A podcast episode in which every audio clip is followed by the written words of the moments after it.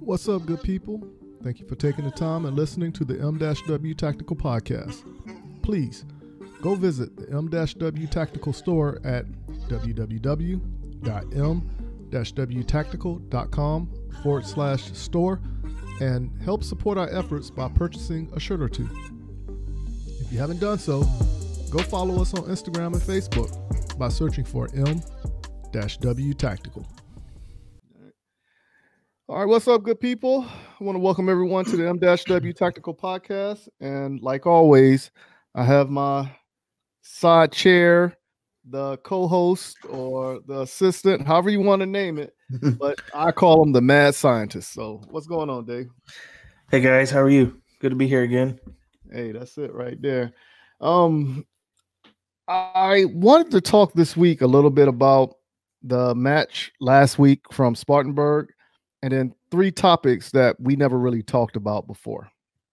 Okay, good.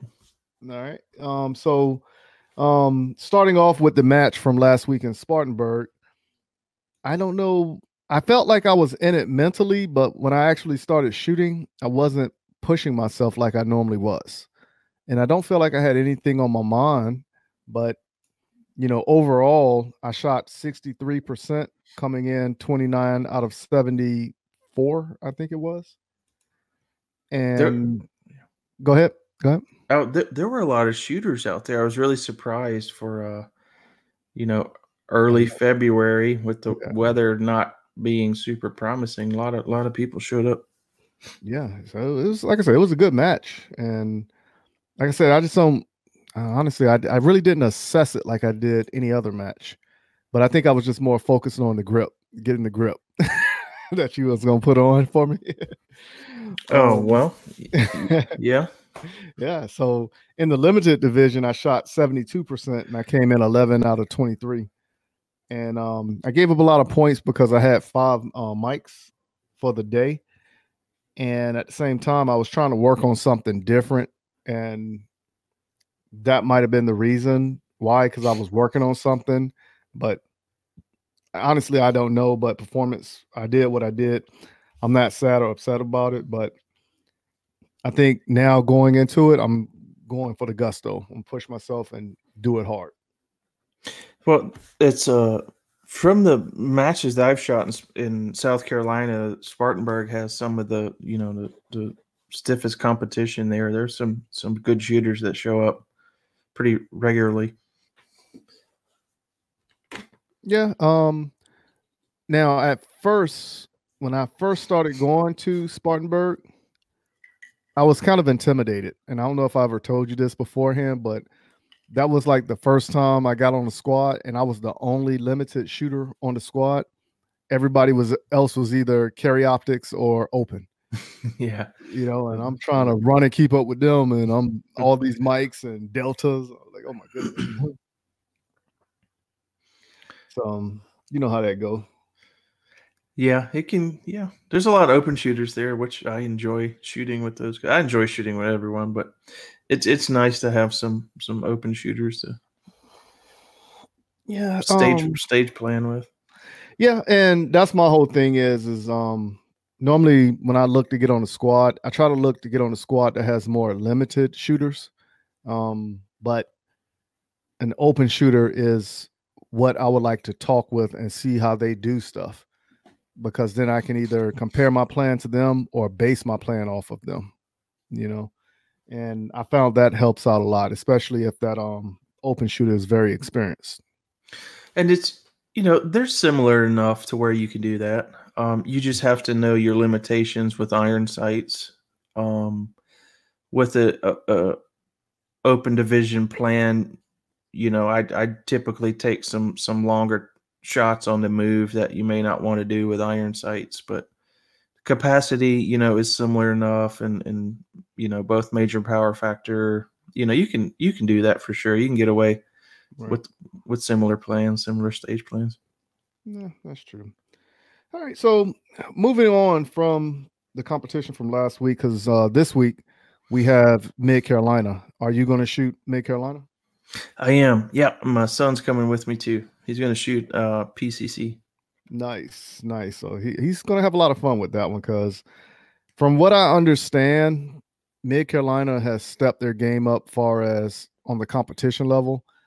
I don't really know, but I can honestly say every time I went to a match at Mid Carolina, I've always had fun. Um, yeah, I, they're usually always a good, a good match. Um, they've had a couple um match director changes, you know, recently over the last year or so, but um, they've they've they've stepped it up a little bit, I think, too, and um, I always have a good time there. Yeah, so I'm looking forward to this weekend, and um, and like I said, I'm already started my mental prep. I started it on um, Sunday, um, to get ready for Saturday. So, how, what's your mental prep? How is it working? Uh, it's, it's going pretty good. Um, of course, you know, I'm focusing more on the dry fire aspect of things of what I want to do. Um, of course, we don't know what the stages are until what Thursday before the match. And at the same time, it's something I've always done like since high school is I visualize what I want to have take place. So part of my visualization is um me wanting to get move fast on my feet and then at the same time, um, when I dry fire, I get the gun out the holster fast. But when I'm at a match, I slow it down because, like I said beforehand, all the DQs I had were all out of the holster, and I'm scared that yeah. if I try to go too fast, like I dry fire, you know, I'm gonna get DQ'd again. So you you have your new grip now, and you have a stiffer sear spring which mm-hmm. puts a little more tension on your trigger. How has that been going? Is it is it feel different? Uh, you, you want to know shoulders, bicep, or wrist? yeah, it, it adds some weight for sure. Yes, I'm getting a serious workout with this, this new grip, and I didn't not think that that grip will make that big of a difference, but I'm loving it. I'm not complaining, but at the same time, I'm still in the wow factor of it. you know, um, I love it because when I grab it, like the other grip that um the plastic polymer type grip that comes yeah. um that we put on there, the extra large one. Um, I won't say it felt like it gives, but it was narrow, more like narrow compared to the steel grip. And the steel grip, it feels like natural, more natural in my hand. I, I really like that grip. That's the uh that's the Chile Custom Gunworks E2. Mm-hmm. And um, I've I've enjoyed. I've shot those for a couple years now. Um, they fit my hands well. I know there are several out there now, uh, you know, metal grips, but I've definitely been happy with that one. Yeah, well, Saturday's going to be the test. Nice. and I'm gonna try my best to run it hard and see what improvements. And like I said beforehand, I'm giving myself a couple weeks. I'm not giving myself one day to say, "Oh, this is the gift and the the almighty answer to everything with shooting." Um, as we stated beforehand, we have to get used to new products that we bring into the sport. So I'm I'm giving myself about two or three weeks to get comfortable because now I really have to learn the gun over again. Sure. Yeah. I mean that that changes the gun drastically. It may take longer than two or three weeks. Um, it's a, it's a big difference. The timing of the gun's going to be different. Your your sight tracking is going to be different. Mm-hmm. I, I think you'll enjoy it once once you learn it. Um, you'll you'll see the benefit from it. Well, I can say that um honestly, since I got it back from you, I have been sleeping with it every night. now, I was sleeping with it when I first got it, and I slept with it for about the first four months, and then I stopped and put it back in the safe like I normally do the rest oh, of it. Why neglecting your gun? No, because of um, I, I didn't want to get the other guns jealous. oh, okay. I got you. so he had to mingle with the rest of the gun family. I understand. They will get jealous. Yeah. So now that that um, new grip is on it, he's you know I call it Big Sexy. So mm-hmm. Big Sexy is now sleeping with me again. Time for snuggles. Yes, that's what it is. Wake up in the morning, just grab it and be like, yes. yep. So um I want to talk about powder.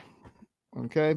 So you get your powder locally, and I order my powder off the, you know, internet.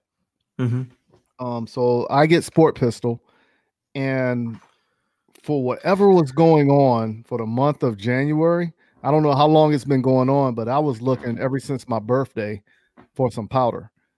And I was starting to get scared because I was down to my last two pounds.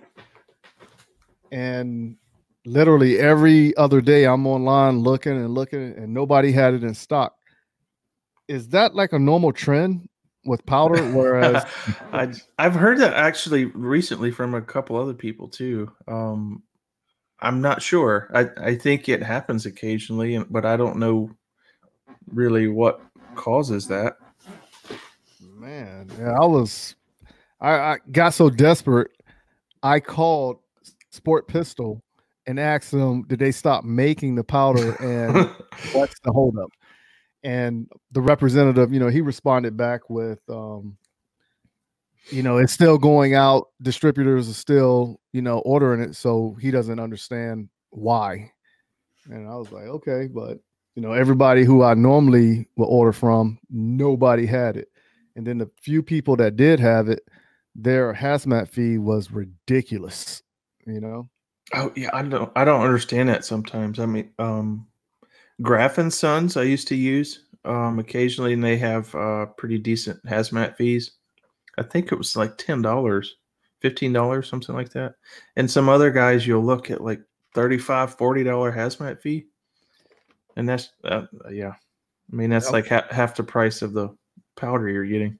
exactly. Um, whatever company it was, New Orleans or Mississippi, theirs was like thirty-seven dollars, and I was like, wow, No, that's too much.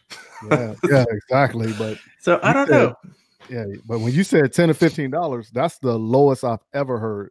Right before that, the lowest I heard was nineteen ninety five, like twenty bucks. Yeah, most typically, I think most people will charge you like twenty dollars or so. But um, check out Graf and Sons. If um, I, I don't know if they carry the, the powder you use or not, but um, I did shoot uh, accurate powder for a while, and and that's where I got mine, and it was ten dollar hazmat fee, and and it was a little bit of a shipping fee too. So it it probably hazmat and shipping probably were still like twenty dollars together. You know, another thing that gets me about powder with the number of competition shooters in this area, both hobby and people who take it seriously, who actually reload. I am surprised a lot of firearm stores don't carry certain brands of powder.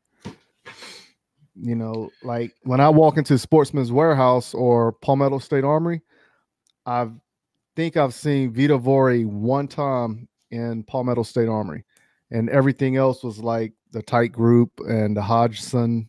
Yeah. But I never seen like Sport Pistol on the shelf. I never seen Vihtavuori on the shelf except for that one time in um, Palmetto State Armory. But I would think there would be more demand of what people really want.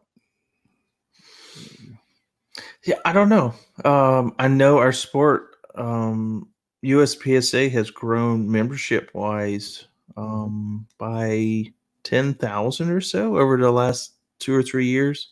Right. And uh, Steel Challenge um, Shooting Association, I think, is that what it is? SC. SA, something like that. Anyway, they've they've grown tremendously over the last couple of years. I, I know there's there's a lot more people reloading for competition just you know in our you know sports um over the last couple of years I, don't- I don't know there's so many powders out there though that are so similar I, I don't know how you decide what you would stock in your store um and what you wouldn't i don't know that would be a tough one Well, I can honestly say the only reason I use Sport Pistol, a couple people that we shoot with use Vihtavuori, and I was going to go that route. And I always compare before making a decision. And everything I read about Vihtavuori was similar to Sport Pistol. Mhm. And there's, there's only like a slight difference between the two. But I decided to go with sport pistol and I compared it to a load I had with Vihtavuori, and I really couldn't tell a difference other than a slight smell. But performance wise, where I was aiming, I was hitting where I was aiming. There was no off like I aimed for the middle and it went low right. It was where I looked, that's where it hit. You know. So, so I mean, if you get a powder that has a similar burn rate, regardless of the manufacturer, it's gonna it should feel about the same. But I do remember when I was shooting uh, carry optics, I used Titegroup, and I I still it's probably man, it's been over two years since I shot carry optics, but I still remember uh, the first couple shots of a major match smelling that powder. Mm-hmm. And it's just bringing a smile to my face, man. It's it was uh, I don't know, it was great feeling and and smell powder smell makes a difference. well, you know, the one thing is when I'm shooting, I don't smell the powder unless I'm like, okay, I did good on the stage. But if I shot whatever and I'm all into it, I don't pay attention to anything else. But then when somebody else shoots, that's the first thing I notice. Yeah. Powder, so. That's kind of a silly thing, but I don't know. I got you. So let me ask you about what is your take on mental prep? Because I feel I am very big on mental prep. Um, I t- yeah, yeah. I mean, I take it pretty seriously myself. Mm-hmm. Um, I the the last match we just shot at Spartanburg was the first match I think that I've ever shot where I did not walk stages beforehand and try to you know mentally prepare stage plans beforehand. And and i didn't do it on purpose. I got there um, a little bit late um, and i had some some guns i had been working on to get to people and you know getting my gear ready. I just i didn't have time to walk the stages before we started shooting and i, I felt really uncomfortable mm-hmm. um, i i a lot of the major matches that i go shoot i'll I try to get there a day early on purpose to spend, you know, a good portion of that day walking stages and just seeing seeing what's required and preparing mentally and you know getting a stage plan and it just it, it gives me uh just a some a comfort level you know the next day going into the match i feel you know a lot more mentally prepared um, the nerves are, not really there as much, you know, with with good mental preparation. Right. For me, anyway, you know, so yeah, first stage sometimes you still get the the jitters, which uh, I don't know. That's kind of fun though. That's that's kind of why we do it, I guess. Yeah, the first stage for me is always the the nervous stage. After I shoot it, I'm like, okay, I'm good now. always the first stage, you know. But for me, when I go to a match, I do like to get to a match at least an hour to an hour and a half early. Mm-hmm. But I like to walk a stage so I can come up with a plan and have it in place what I want to do. And then by the time I get there on the stage and it's time for the squad to shoot, if I want to make a change, I will make a slight change, nothing drastic because once I come up with the plan and I say this is what I'm gonna do, that's what I stick with, regardless if something comes up better or not, because I've already drilled that into memory. Yeah, most of the time that's that's probably the best plan, best way to go. Unless it's something you see that you know, like drastically different, like it. Right. You come up with where you, a plan where you can skip a whole position or or something like that. Um, if you've already got a plan set in stone, even if it's not the best plan in the world, it's something that you're going to remember. And as long as you execute it, you know, correctly, you're you're going to be in good shape.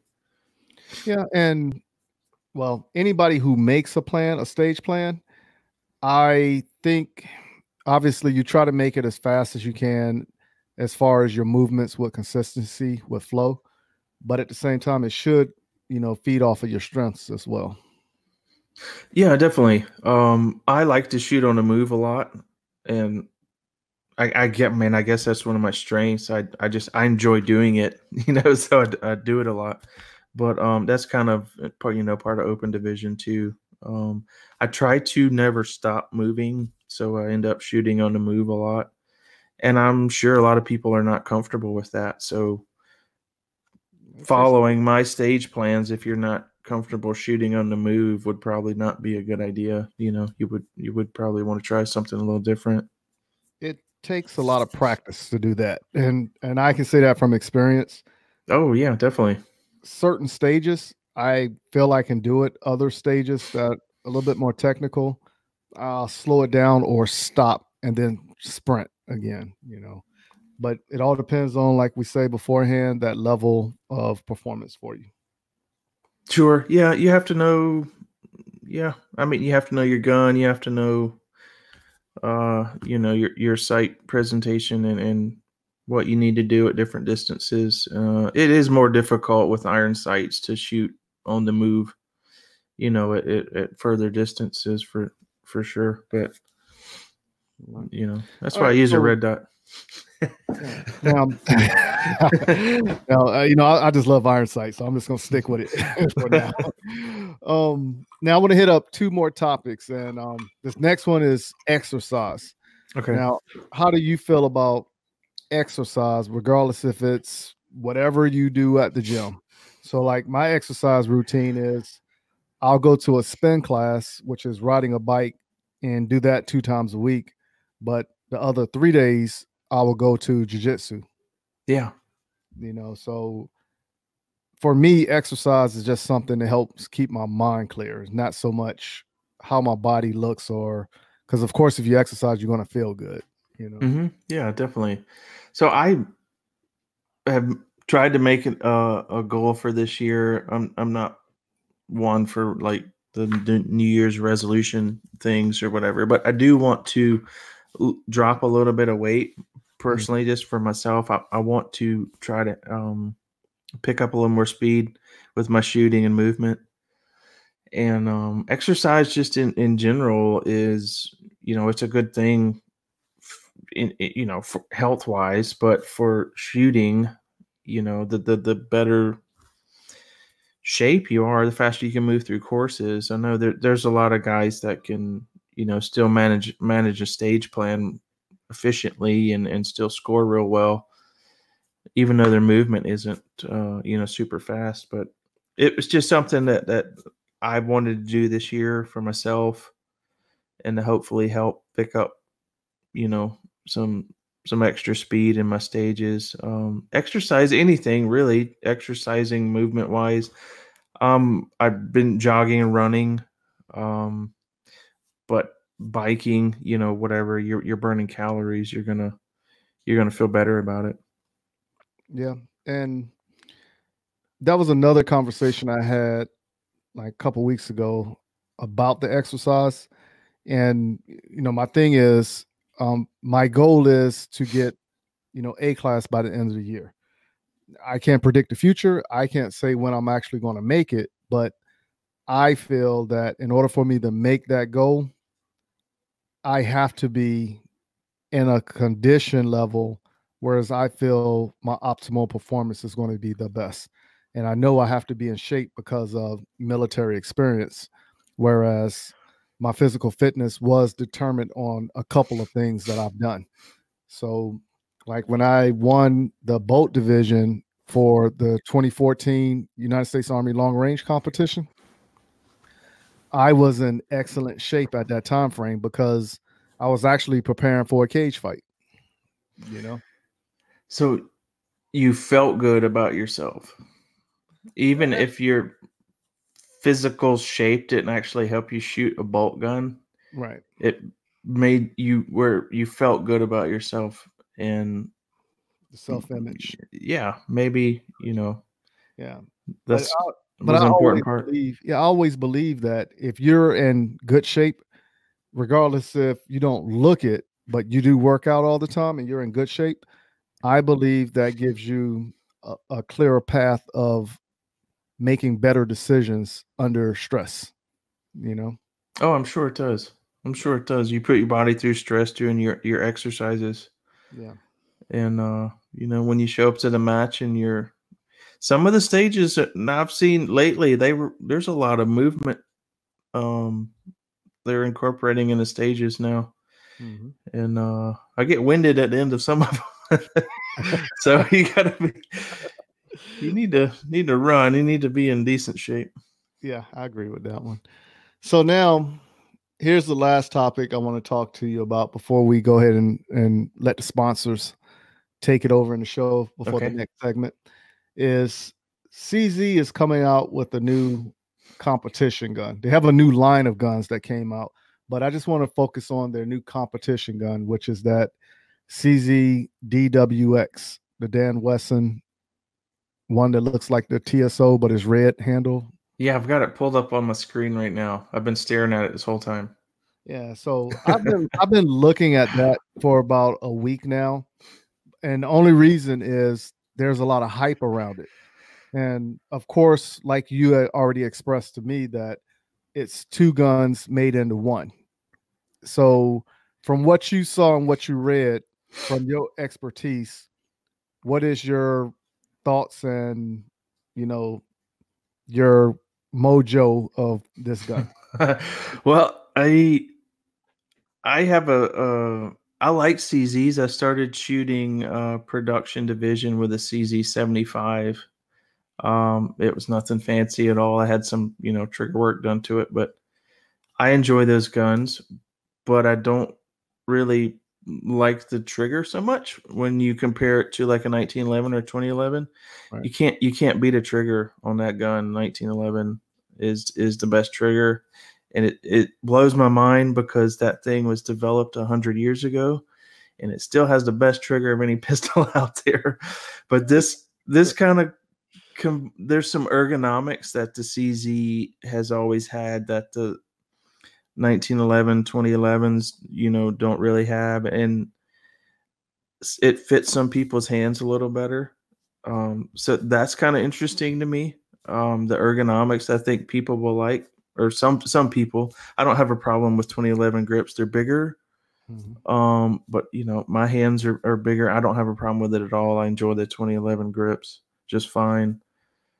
I think it will i think it's got a place um i don't know if it's gonna be like a game changer gun or anything i, th- think these these two guns the 1911 and, and the base cz 75 platform have been around forever so it's nothing really new Mhm. but no one has ever like combined the two together like this. Um, it's interesting because of that, but I don't know that it's it's gonna be a huge hit.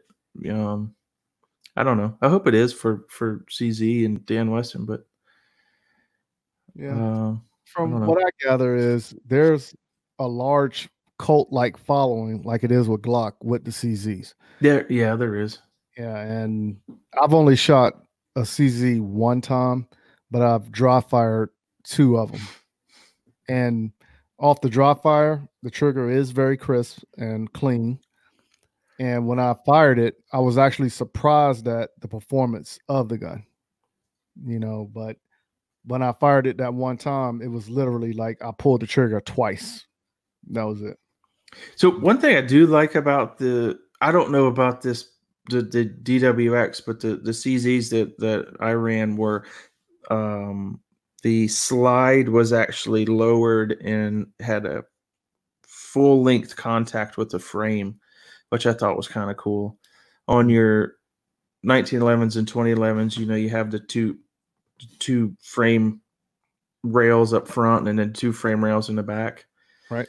But the the the normal CZ platform has there's a frame rail all the way down the whole length of the gun, which I, which I found, you know, it's kind of neat. And I don't know if this was designed like that or not. I can't tell by the by the pictures. Hmm. Yeah, I'm I'm curious about it. So here in a couple weeks, I plan on touching one, but I have a lot of questions about it, only because of the hype and conversation that was coming around it. It's different. It's something different, but but it's not. It's just like the top end of the gun is not different and the bottom end of the gun is not different, but having both of those combined is different. Yeah. So it's interesting. It's an interesting gun for sure. Um, people will buy it for a little while. I just I don't know that it's gonna change the face of limited division. Yeah. Well, my thing is, is like I said, it's pretty much new to me, and when my curiosity mind starts working, I need to find the answer. So that's the reason why I'm doing more research on it because I really don't know, and I would like to know. You know. I think it'll be a, it'll be a great gun. I don't think there'll be anything wrong with it at all. The trigger, I'm sure, will be great. I love the 2011 triggers. Right. Um, the slide itself looks like it's got a little bit more area, a little more purchase area, which is sometimes difficult with CZs because the slides are so low profile. I like to, um, you know, use the front slide serrations to to cock the gun for competition and that was a little bit difficult occasionally with with traditional CZs. This one's got more slide to grab a hold of, uh, so that would help that. And it's it's interesting. I'd like to shoot one. I don't know if I'll buy one, but I'd like to try one out for sure. Right, and that's the the same boat I'm in. Yep. So also, I want to go ahead and remind everybody that we still have that big push for the GoFundMe campaign. We're a little bit over halfway or under halfway, but we need um, at least two thousand more dollars to reach the four thousand dollar goal. So if you can find it in your hearts, reach in your pockets, and visit GoFundMe.com forward slash LEO training. Give what you can give. Everybody that donates will get recognized on social media. Those who give $50 or more will get a video thank you plastered over social media as well. But once again, please visit GoFundMe.com forward slash LEO training and stand by for a few words from our sponsors.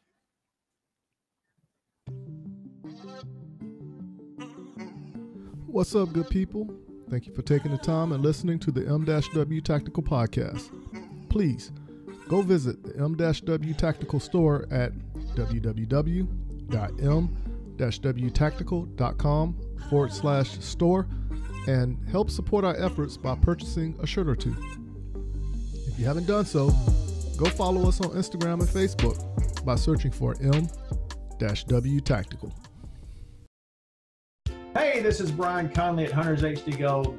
If you've never tried Hunters HD Gold, then I challenge you to find me at a match next year. Go to the website under scheduled events, find out where I'm going to be. Come meet me in person and demo a pair for yourself. Find out why shooters across the United States are changing the Hunters HD Gold to get 43% more light to their eyes, better contrast, eyes that are not fatigued at the end of the day based on the, the colors that we use, and find out the real meaning of why they change so you don't have to. So check us out on our website, huntershdgold.com, and I look forward to seeing you at the range soon.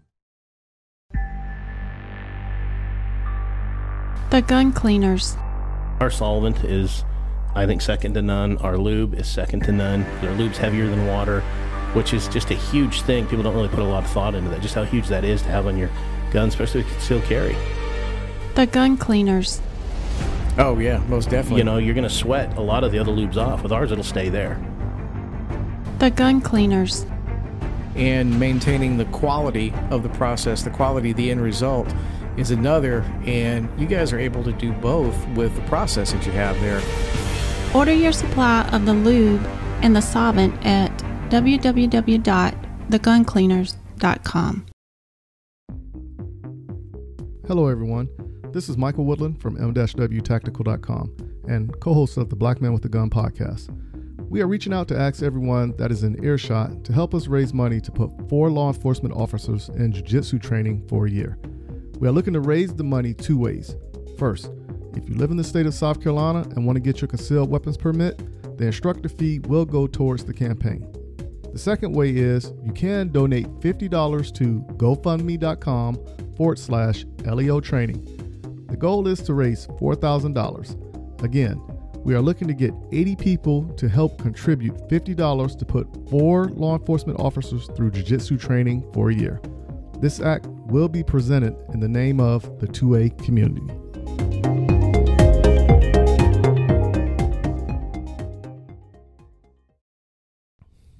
Now we're going to go ahead and jump into a little bit of word on the word on word on the word on the word on the word on the word on the word on the Sign up for your local USPSA matches. We encourage everyone to go out and do some training with your firearm and just get familiar with it and what you feel you need to work on to get better. For those of us who are in the competition, please share the information of your club or the shooting event in your area so we can share the message. This Saturday, if you're in the South Carolina area, registration is open for those who are interested in doing some USPSA action in the Augusta, Georgia area. Head on over to PractiScore and look up Pinetucky, then sign up and have fun doing some shooting USPSA style. If you would like for me and the crew to come out and shoot a USPSA match with you, email us at info at m-wtactical.com and let's plan it out. If you are interested and still on the fence for signing up for Battle at the Beach, there are still spots open for Friday PM available. There is talk about the monthly match that will take place in Tabor City, North Carolina this month. We'll have stages set up that will replicate stages for Battle at the Beach. Head on over to PractiScore and look up Low Country USPSA, and registration is open now for their monthly match. Get in before all the spots are gone. Then you have to wait till next year for Battle at the Beach. The following are current sponsors for Battle at the Beach Red Hill Tactical, Red Stitch Targets, The Blue Bullets, Akai Custom Firearms, Hunters HD Gold, who is sponsoring two stages, Outdoor Dynamics, Lucky Shot Firearms, Dunham Smithing, Law Offices of McLeod Ruffner, Premier Hearing Protection, Shooters Connection, Lead Star Arms, Safariland, Springfield Armory, Competition Electronic, Hornady, Mad Marlin Guns, Lock Grip, Techwear, the official jersey supplier, Steel Target Paint, the official paint supplier, Mark Prickett Target Stands, and Midway USA, with more being added. Visit www.lowcountryuspsa.com for more information. We are at the halfway mark for meeting the goal of putting some law enforcement officers into Jiu Jitsu.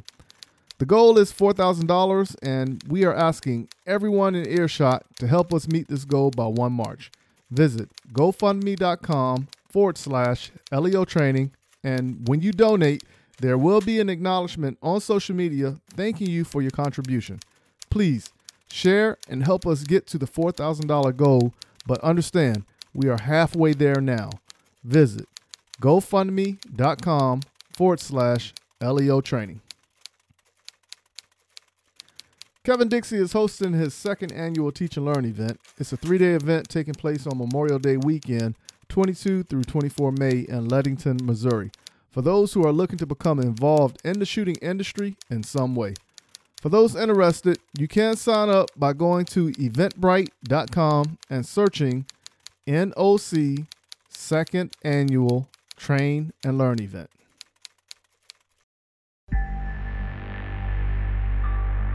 The Gun Cleaners. Our solvent is, I think, second to none. Our lube is second to none. Our lube's heavier than water, which is just a huge thing. People don't really put a lot of thought into that, just how huge that is to have on your gun, especially concealed carry. The Gun Cleaners. Oh yeah, most definitely. You know, you're going to sweat a lot of the other lubes off. With ours, it'll stay there. The Gun Cleaners. and maintaining the quality of the process, the quality of the end result is another. And you guys are able to do both with the process that you have there.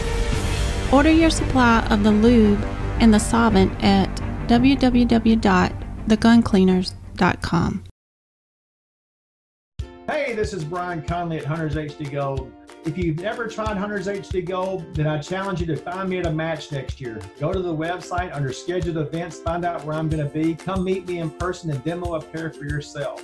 Find out why shooters across the United States are changing the Hunters HD Gold to get 43% more light to their eyes, better contrast, eyes that are not fatigued at the end of the day based on the, the colors that we use, and find out the real meaning of why they change so you don't have to. So check us out on our website, huntershdgold.com, and I look forward to seeing you at the range soon.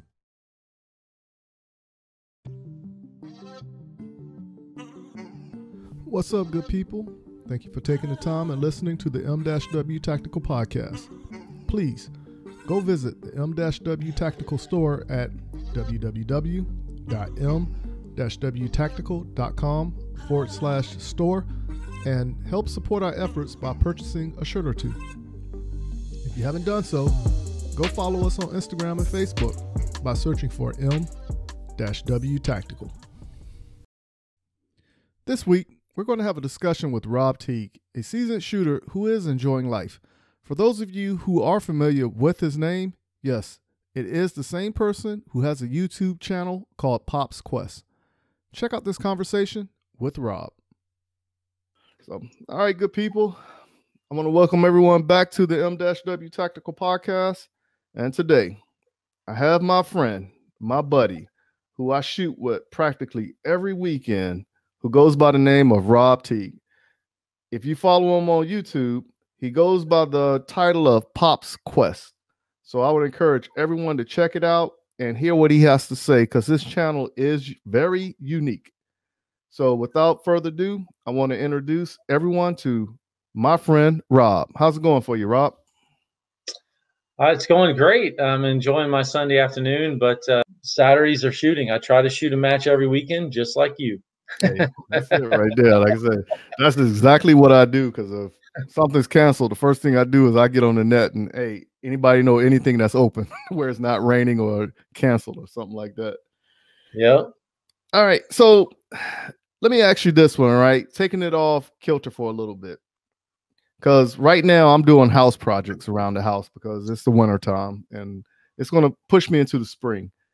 Now, your channel is almost set up like my projects around my house whereas you don't talk specifically about one topic you just kind of go your own direction you want to go a little bit more detail about that yeah and and, and it's uh I'll, I'll say i'm vague on purpose uh mm-hmm. pop's quest like if you were to literally look at my youtube channel um and the name it's like it's not uh Rob shoots USPSA. I mean, one of the things about starting, let's just say we were going to start a business, which a lot of people, when they start their YouTube channel, they treat it as a business. So, in the business title, in the title of your business, it needs to state something unique, your name, and what you do. Like that's like, and you need to do it in the shortest amount of.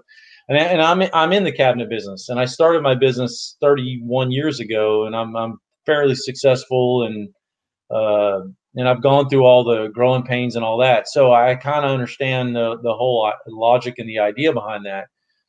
Uh, so to be vague on a YouTube channel name means that you're not going to attract a particular group of people. You're only going to attract the type of people that maybe might be along for the quest, as as I like to say.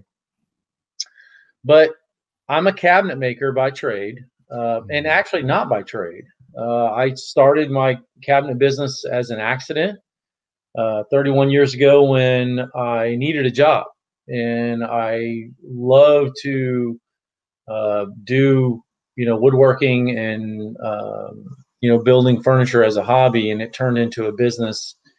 And then making the business was was the really hard part. I t- 10 to 15 years of my life really just kind of disappeared uh, from my friends, my hobbies, uh, my life to really dedicate myself to building it and making it something successful. The definition uh, of a successful business that I've heard a lot of people say that I agree with is is a business that runs when you're not there. Right. That is a that is a hard thing to do, especially in manufacturing, which is basically what I'm doing. So, um, and I know I'm probably getting a little bit off topic, but uh, getting back to the YouTube thing, I didn't build my YouTube channel like a business because I already had a business. I already had a full time thing. I didn't really want another business. I didn't want something. I, I make my money where I make my money and I make my fun where I make my fun. When you mix the two, sometimes you don't have fun or money, and that's really an issue. So, Pop's Quest channel is about the never ending quest, and it's always something different. Although, because uh, I've, I've, I, you know, as far from building my business, uh, running long distance. I ran marathons back in the day. I road raced motorcycles. I've I've done Daytona. I've wrecked. I've almost died. I've done all kinds of crazy shit, and now racing guns is kind of like where I live. But the beautiful thing about that is I'm 51 years old, and I really feel like I can do that forever. You know, mm-hmm. until the good Lord says, "Hey, man, you're done. You know, you're you, it's over." But uh, so I feel like I've latched on to the final quest, you know, like to be the best uh, pistol shooter or the best what I can be in shooting USPSA, and and uh, and I'm just loving it. I, I, I, I, and so my mission statement when I made a mission statement video years ago about my YouTube channel was to get as many people involved in the shooting sports as, sports as possible, showing my love and, and appreciation and passion to to that. So um, hopefully I didn't go off the rails there, but uh, you oh. get a good idea what what what my channel's all about. I guess you know. Hopefully, yeah. Well, like I said, that definition right there it clearly defines your character and your personality for people who don't get that opportunity to talk to you every week like I do you know. So I mean that's perfect answer if you ask me. Okay. Thank you. All right. So now let me ask you this. Now we both have a deep love for shooting USPSA, right? Now, of course, I've only done production and limited in USPSA, but my love is strictly limited. What interests you about shooting USPSA? Well, okay. So what first? I'll take it right back to day one. Mm-hmm. And you, uh, uh, let me throw the question back to you real quick, and then I'll take it back. But do you remember your first match? Yes. I I think it's is a beautiful thing about a new passion or a passion that you have of something. You never forget like that first moment that you got sucked in or that you fell in love with uh, something or a, a, new craft or a new endeavor or a new quest in my in my in my terminology. But um, the the one thing I love about USPSA is, uh, and and okay, let me just start over. There's no one thing, but the main thing is what what brings you in is your love for guns and shooting and being mm-hmm. able to do something that you can't do anywhere else. You cannot do what you and I do anywhere. You can't right. show up on a Saturday morning, pay 20 bucks and shoot six awesome stages and hmm. and hang out with the best people on planet Earth. So anyone who doesn't understand that but never does it will never understand that. So uh my my love of, of, of USPSA is just the fact that it's literally the the most fun you can have with your guns if you're into shooting a lot. The competition aspect of it, I think, sometimes deters people that might get nervous or scared of, of competing. But to anyone that I've ever known that gets over that, falls deeply in love with it, and then and then the camaraderie. Like I wouldn't know you otherwise, right? That's a fair statement, right? Or your what your uh, your significant other or any a lot of other people uh, out there. Uh, most of my best friends now I know through USPSA, and I think that pretty much says it all. Right. Right. Right. Yeah, it's it's like you said, it's um a family gathering in a sense. That's the easiest way to put it. You know, when everybody Absolutely. meets at grandma's house for Sunday dinner. That's one yes. way to put it. yeah, and you know that we you know we just kind of skimmed the surface there, but there's so much more to it. Mm-hmm. Uh, if you really, really, you you can you can come to a match and enjoy it, and you can hang out and shoot and do whatever you want to do. or you can take it to the next level and and and the people that you get to know are all all um there, there's skill levels right Mhm. Right. there you're always amongst people that can make you better you're Mhm. always amongst people that you can are like-minded like skills that you can hang out with and, and bang back and forth like me and john do right. or there's people that you can help I Mhm. it just it just doesn't get any better it doesn't get any better I remember it was one match we was at, and somebody who was shooting on the squad. I knew the person, but I really didn't know them. I just knew of them. And me and you was talking, and they was like, "Man, that guy's talking to you like like he's your father. Like, why is that?" And I was like, "No, man. His passion is seeing everybody do their best in the sport, and he knows what my capability is, and he's just expressing his love for the sport in the best way he knows how, which is telling you what you need to do to push you to be better. Um, now to let you know if you remember this, it was the match. Whereas whenever we shot it, you had told me go for the headshot, and it was stage six at Mid Carolina, and I Yep. can't remember how many months ago it was. And you was like, I made that mistake, but hey, do it. Go for the headshot. Don't go for the body. if you remember that conversation. Yeah. i remember it like it was yesterday absolutely Yeah. So that that was that match right there. And um and you know I had to tell that person it was mainly everybody who talks to you even if they're upset or whatever, they're talking to you from a place whereas they want to see you do better, you know, and I've been shooting with everybody who I shot with at this point for over 6 months.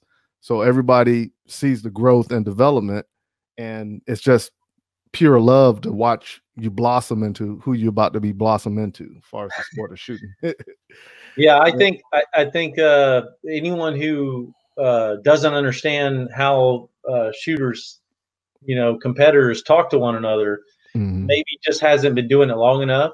Right. But I could I could literally come up to you and and, and sound like I'm being really uh difficult or a hard ass, but Hmm.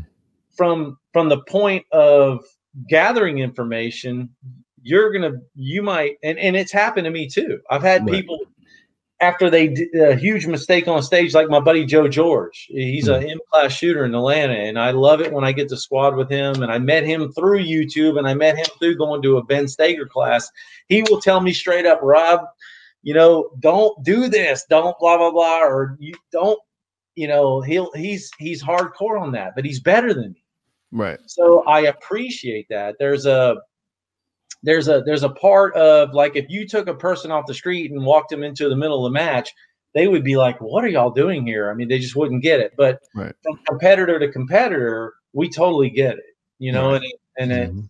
and um, sometimes that's that's you know sometimes I feel like we should take more time to explain things or to be more dynamic about how we talk to you know people in general. But uh, so, so people when in some of my videos, people are still asking me, "What's a mic?" I'm like, "It's a miss. It's a miss." You know, like so I don't always understand the fact that people don't understand. You know, and Yeah. uh, and uh, you and I take it for granted. So Mm, Right. Yeah. That's what it is. So you, you know how that goes sometimes. but it's just we just gotta roll roll through it, you know. yeah. All right. So now I've always oh, before I go forward with it, to answer your question, yes, I remember my first match. Um, my first competition match, USPSA, was back when I was stationed at Fort Benning. I was taking a homeland security course, and the instructor wanted us to see that we wasn't as good as shooters as we are. And um, to sum it up, and the audience heard this time and time again, but there was a lady who blew us all out the water who was like 53 years old. And I'm like, what, 30 something at the time? And I got this thing when somebody beats me at something, I refuse to let it happen. So therefore, that's why my drive and love is where it is right now. That's cool. That's a good story. Wow. yeah. like I'll tell you about it the next time we um Well, I, okay, up I got a follow up question for you though. Did, Okay. did they pay for your ammo to go to that match? Yes. Yeah, there you go. That's yeah. like, So like they, they took care of the entry fee, the ammo, and the only thing we had to bring was equipment. And they told us what all to bring. So I just pretty much had on um my military gear. I just broke down my vest and just Yeah. had the belt. And um that's awesome. I know a lot of law enforcement, I'm sorry, I didn't mean to step on you. No, But no, you good. You good. really cool. A lot, a lot of law enforcement show up Mhm. uh, to matches. They get the match fee. They use uh, duty ammo. They use their duty rig, and a lot of people don't realize that if you're law enforcement, a lot of times it's you, you- your, um, you know, your administration will pay for your match fees and your ammo to have you go shoot a match because they include that as uh, part of their training uh, budget. Correct. Yeah, and um the best part about that is also like if you sit down and you look and talk to officers, they don't have like a lot of times like I know I was talking to somebody around here and they were saying they give you like a box of 50 rounds and that's your training for the year. And I was like, so why don't you just go to like sign up for a class or competition to get the repetition in because your department will pay for that also. It's just a matter of wording it on the request you know and then um they were, oh i never thought about that Yeah, no, you could totally. I you could. I I could totally see how you could work that a little bit better. all right so now moving forward um why the division you shoot now Um, okay, well, uh, uh, so it's been two and a half years of me shooting, and it's and it's going to be going on. uh, It's actually closer to three years than two and a half. Uh, I got in shooting limited because I did a lot of research that I wanted the round count, Mhm. and I wanted a pistol that I could shoot, you know, easily shoot. So I started shooting with the Glock 17 because I had it, and I had a holster, and um, limited just seemed like the best place to learn the sport. And and i'll tell people to this day don't start in production. Don't start in you know revolver unless you're like a revolver shooter or something. And don't start in single stack. Start in something where you have plenty of rounds and all you have to worry about is like moving through the stage and shooting because you just do one mag change. And then that appealed to me. So i, I latched on to limited and then I started shooting limited major when I got better to take advantage of the scoring.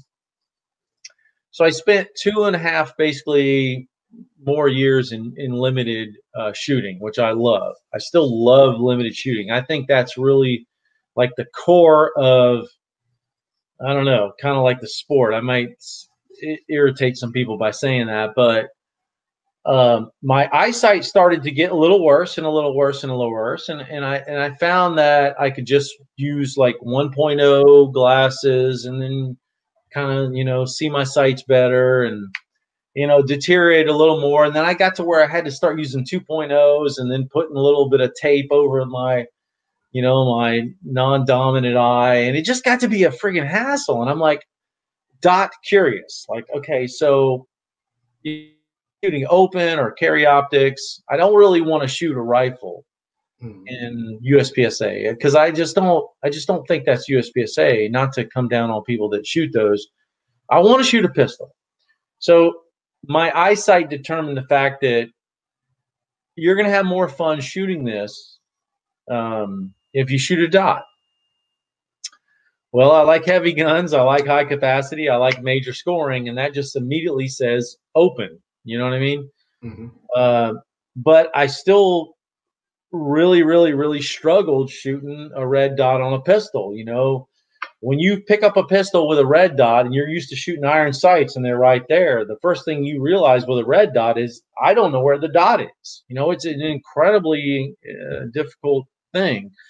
But once you get used to dealing with that or you learn to index better, the dot makes it easier to shoot, which makes it better for you to enjoy the sport. Right. So that's where I'm at now. I'm only going to shoot open and carry optics this year. All the limited guns and all the limited stuff is behind me. Uh, and I really think that eventually open, I, I, I, I think, I don't know. I think I'll car- carry optics is a beautiful thing if you love shooting a dot because it's it's inexpensive. You go down to a gun, you, you know, you you know how it is ordering a 2011 pistol. You can wait for three months if you have service issues, blah blah blah. But carry optics is awesome because you got high capacity, you got a dot, you got something a gun you can go down to store and buy. You can put a dot on it. You go shoot in a match this weekend, and so I, I want to shoot carry optics for the simplicity and the ability to just shoot forever. Mhm. But I love open for the major scoring and just because, I mean, you RO'd me at, on stage six this past weekend, and you had to run to keep up with me. I yeah, I like, I like, I like the speed. I love the speed. So um, it was. I just, I think open is so much fun. Carry optics is is universally amazing for people that want to shoot a dot, and that's kind of where I'm at. I'm scared of open division. And the reason I'm scared of open division is I will do it, like it too much, and then I'll be just like you. I'm in it for the remainder of the time. but you know, I'm still trying to conquer limited. So I well, yeah. Well, how are your eyes? uh, I'm good. I'm good. Um, of course, you know, um, I'm farsighted, whereas I need glasses to see far. Like, so if I'm driving, you know, see a sign coming at me, I gotta wait till I get a little bit closer before I can read it if I'm not familiar with it. But um, outside of that, as shooting, you know, because I'm focusing on the front sight post and just putting the dot on the target, or my front sight on the dot on the target, I'm good with that all day. So Yeah. when you look at a target, let's say 20 yards downrange, let's say you're looking at a uh, a popper, not not Okay. uh, not even a small popper, a big popper. Mhm. 20 yards, a big popper. Is it blurry or is it straight? Is it tight? It's tight. Okay, Yeah. you're good. You're good. So Yeah. the biggest issue is when when it comes to vision. And, and, and this is just me. This is just the way I feel. This is the way I believe. This is my philosophy. You should always look at the target. You should never, ever, ever look at your sights at all. But you, the, the, your brain should be able to acknowledge and process that the sights are ready to pull the trigger. So imagine someone like me that needs that that, that you know needs readers, right? Mhm. So if without the readers, you- you're you're looking at the you're looking downrange, and the sight then the, the the target is beautiful, perfect, crisp, clear. The sights are blurry. Now, when the sights are blurry, you know the light windows on the left and the right, maybe the post is up and down a little. You don't know. You pull the trigger, it's frustrating, right? Mhm. You don't hit the target. You don't hit the target. You correct. So now, so then you put on these 2.0 readers and you put put the gun out there, and now the sights are clear, but you have to ignore them to shoot the, to shoot the sport correctly. You need to look at the target. So now I'm looking at the target, but I have readers on. So what does that do to the target? Makes the target Makes blurry. blurry. Yeah. so imagine struggling with that. So now you're the target's blurry. So what happens if you have a brown uh, a, a target with a no shoot, and now you need to call your shots because you, you you can't see the target. You don't know if you popped a no shoot. Mhm. So now you need, but the only thing you can see is your sights, but you're not supposed to be looking at them. Right. Okay. So right. So now you have to acknowledge your you have to you have to be on target. And I'll do like this. You have to be on target and you have to acknowledge your sights to call the shot because you can't see the target. And and start processing all that while you're trying to go 15 seconds on 32 shots. right. Now put a dot in my face and tell me to go fast. Now, what do you think I'm going to like more? The dot because you're just dot dot dot dot dot. yeah. And uh, j- just hearing different people's terminology and their way of processing is very interesting to me as well. You know. So now within the shooting, and we're gonna stay within the lines of South Carolina. So if you ever hear people talking hip hop, I try to word this question in the form of a hip hop question. You know, Okay. you know, like how you always ask people, um, who's your top five? And it can't be Biggie, Nas, or Jay Z. so, what is your top five ranges in South Carolina and why? Uh, my my first one is my personal range, which uh, obviously because I have full access to, so we'll just pretend that didn't happen. But number, number one would be it's got to be your local, so that's going to be uh, PSA um, because I live in Charleston, and they, their range is in Summerville. I'm not a member, but when I have to shoot there, it's the closest. I get to sleep in my own bed at night. It's a beautiful thing. Uh, my second favorite, and it, and there may be a trend here, so I apologize, but my second will be Mid Carolina because it's it's just as close almost. I mean, um, so I don't have to drive that far, and I still get to sleep in my own bed at night. Um, now, a, cl- a club I just joined uh, because I, uh, you know, you only get to hang out with me when we shoot pistols, but I'm into long range shooting too. I'm into, I've done rifle designated marksmanship matches, I've done three gun matches. I love long range. I do reloading, uh, crazy reloading. I love it. Uh, so I just joined Panteo, uh, which is uh, just south of Columbia, um, and they need members and they are upgrading the crap out of that club and it's 300 bucks a year. And guys they have a 360 degree range uh, bay. They have five pistol bays with steel that stays set up. Um, they have 800 yard steel. It's an amazing place for 300 bucks a year. So that i would say that's number three if not number one. Right. Um, and now let's see. Okay, so I'm gonna I'm gonna my two other favorites. I don't know if you asked for five or six. I can't remember. What'd you say? Five or six? Five. Five. Five. Okay. Mm-hmm. So this brings me to two. So it's gonna be CSRA in Augusta, mm-hmm. which, uh, and that's all because of the match director. David Lyle is the match director there. And you know, you can tell when someone's passionate about the sports. It, it reflects right. in the stages in the setup in what you know they're out there all the time and stuff like that. And then i'll say low country um, as as as the next one or whatever because it's the same thing mike fritz he's the match director there. And you know i don't shoot any of these ranges except panteo and my own personal one like on a regular basis.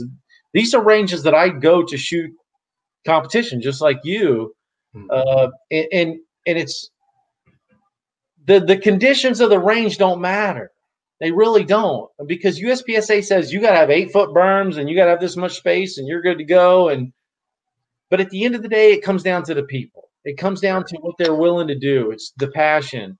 And there, I didn't mention some ranges that are close by you, and maybe you know it's not. I'm not going to really get in. I don't want to make this negative, but there are some clubs that just it just it, the passion.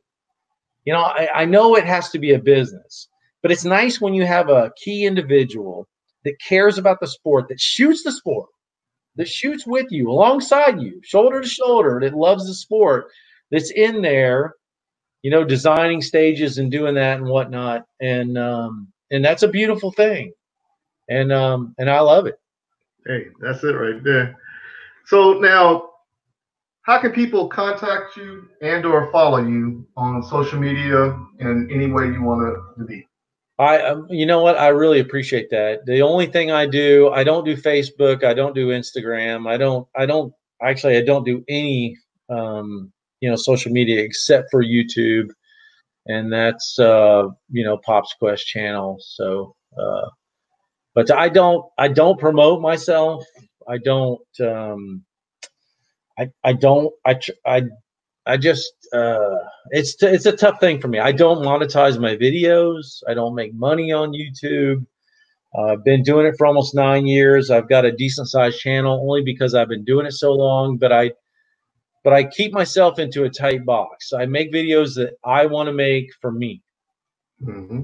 So yeah, and the other thing is is um when I first started watching your videos, I've heard you say like, "Yo, this is just my journey, and I just put it out however I feel and when I feel." And then I was reading some of the comments, and I was like, "How long have you been watching the channel?" you know, because like somebody um, put a comment up, and it was in regards to you was doing a portion about your workouts, and it was like, "Oh, I thought this was a gun channel, and when does this become a, a workout channel?" Uh, something like that. And I was just like, hmm, okay, whatever. yeah, you know, it was pretty funny. You know, but but but but uh, to defend the ignorance, a lot of people subscribe to your channel based hmm. on one video they watched, and yeah. they think that your entire channel is about that. And uh, and but they have the option to leave. so yeah, yeah, that's it right there. that's what I, I always I, say.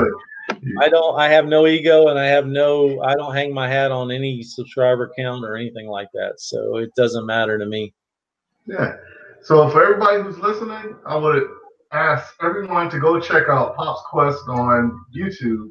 Check out the videos and tell them you heard about the videos from the M-W Tactical Podcast and get a conversation going on some of the videos. You're gonna love them. You're gonna love them. All right, Rob. Um, anything going on for you in the next within the next year of shooting that you want to talk about? Uh, the biggest thing is I want to double the major matches that I shot last year. I shot four major matches. I want to shoot at least eight major matches this year. Um, you know, to me, uh, I want to support the major matches. I want to support the clubs that are putting in the work to put on the major matches. Uh, you and I just became ROs. I want to become a CRO, just like you. Um, you know, everything that that I do on the next year is going to be to develop myself into a better USPSA shooter. I am shooting the three gun pro am this year, and I want to shoot a couple more three guns uh, three gun I do just for fun, but it, it, keeps my rifle skills up. That's an important thing for me. I do a lot of rifle stuff and a lot of rifle skill stuff that I don't share on YouTube. Um, but three guns where I kind of develop all that. And I want to do a couple DMR matches, but at the end of the day, everything that I do is all about competition shooting. It's really where my passion is. Yeah, I agree with that one. Competition is um, where I'm at in life as well. That's it right there.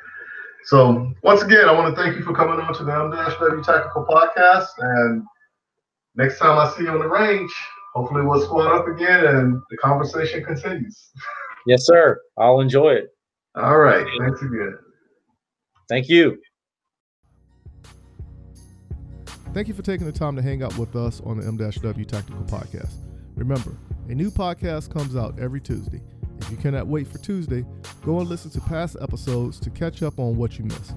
Make sure you visit www.m-wtactical.com and see what all is offered on the site where you can't even purchase M-W Tactical apparel. But please go to our Facebook and Instagram page and follow us on our journey in the sport of competition shooting and the realm of the 2A community. Until next week, keep shooting, keep practicing, and have fun.